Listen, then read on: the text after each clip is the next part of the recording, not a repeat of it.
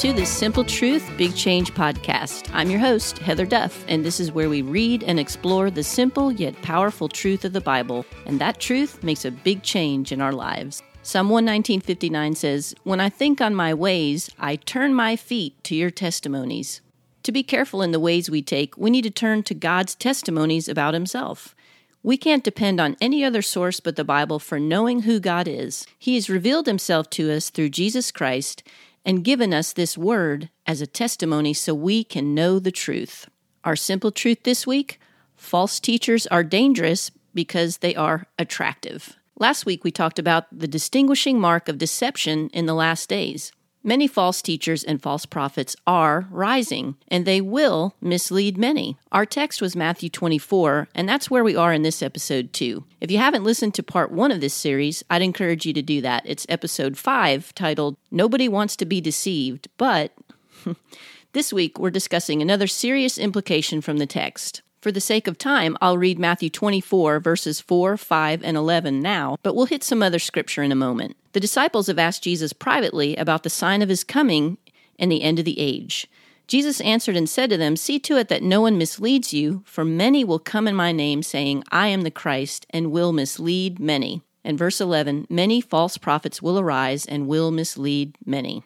We have these false teachers and false prophets who will gain a following who will work deception, who will mislead many, and who have a message that is attractive to the world and even to Christians, hence the warning to his close followers. Let's look at some other scripture to learn more. 2 Peter 2 2 says of these false teachers, Many will follow their sensuality. That word sensuality means unbridled lust, shamelessness. That's a message popular with the world, and it's a message that is gaining popularity in the church. Just think how things have changed in the last 10 years, in the last two years. It's astonishing. Sadly, you can just about find everything in the church that you see in the world. I'm not talking about weird cults. I'm talking about the church down the street from you. In verse 18 of 2 Peter, he goes on to describe false teachers this way Speaking out arrogant words of vanity, they entice by fleshly desires, by sensuality, those who barely escape from the ones who live in error, promising them freedom while they themselves are slaves of corruption. Huh. Promising them freedom. Maybe it's a promise to be debt free or wealthy or to be free of suffering. Maybe it's a promise to live the life you want, to live your best life now. Jesus doesn't make these promises, and we know from Scripture that our best life isn't now. Our hope is in heaven. Think about it. If your best life is now, what does that say for your eternity? 2 Timothy 4 3 says, For the time will come when they will not endure sound doctrine, but wanting to have their ears tickled, they will accumulate for themselves teachers in accordance to their own desires, and will turn away their ears from the truth and will turn aside to myths. So again, we see that false teachers are dangerous because they're attractive. The Bible warns us to be sober. These deceivers are attracting people. They're popular. They tell us what we want to hear. They tell us we can have what we want. This isn't the message of Jesus or the New Testament. We sort of think we won't be snared by these false teachers because we expect them to be standing on a street corner with a sign that says, The end is near, follow me. or maybe we picture it like this We're sitting in church and the preacher suddenly declares he's the Messiah. We wouldn't be deceived by that. Not too sneaky, is it? But if picking out a false teacher was that easy, we wouldn't need the many sober warnings in Scripture. If these false teachers weren't attractive, they wouldn't be able to mislead many. People would run from them.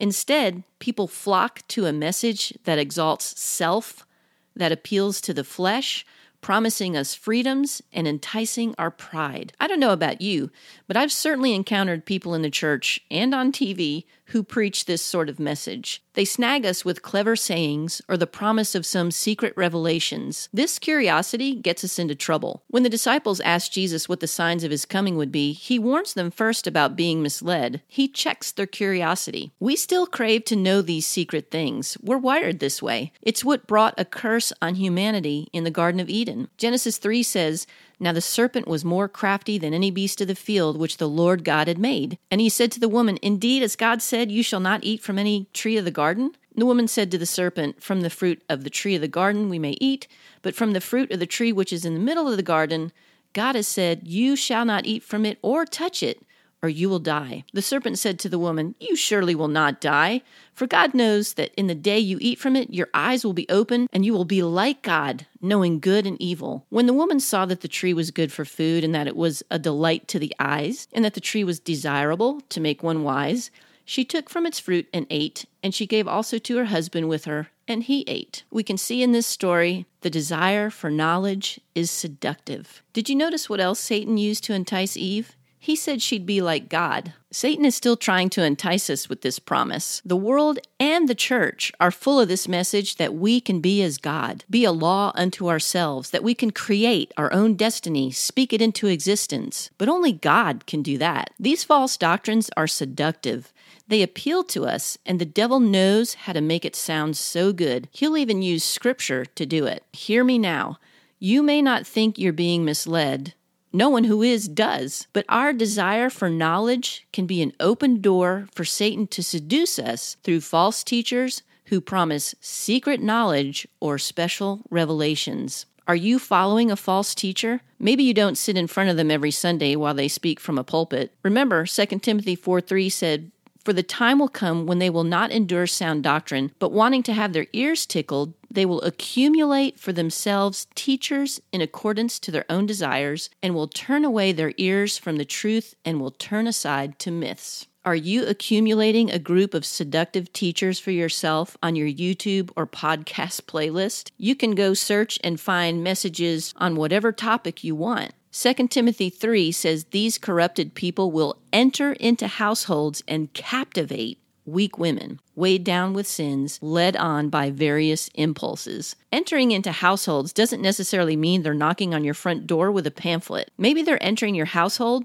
through the television or through radio or the internet, maybe even through the music you listen to. False teachers will try to attract us with promises that appeal to our fleshly desires, our struggle for freedoms, and our hunger for knowledge or to be like God. But may we turn our feet to God's testimonies in the Bible. Let's run toward the Word of God. Next week, we'll talk about another reason false teachers are dangerous. That's it for today. Thanks for joining me. I hope to see you next time on the Simple Truth Big Change podcast. If you've enjoyed this, please share it with friends or on social media, and it would be a huge help if you take just a second to give me a review on iTunes or wherever you're finding this podcast. If you don't want to miss an episode, hit the subscribe button. And finally, you can learn more by visiting my website at heatherkduff.com.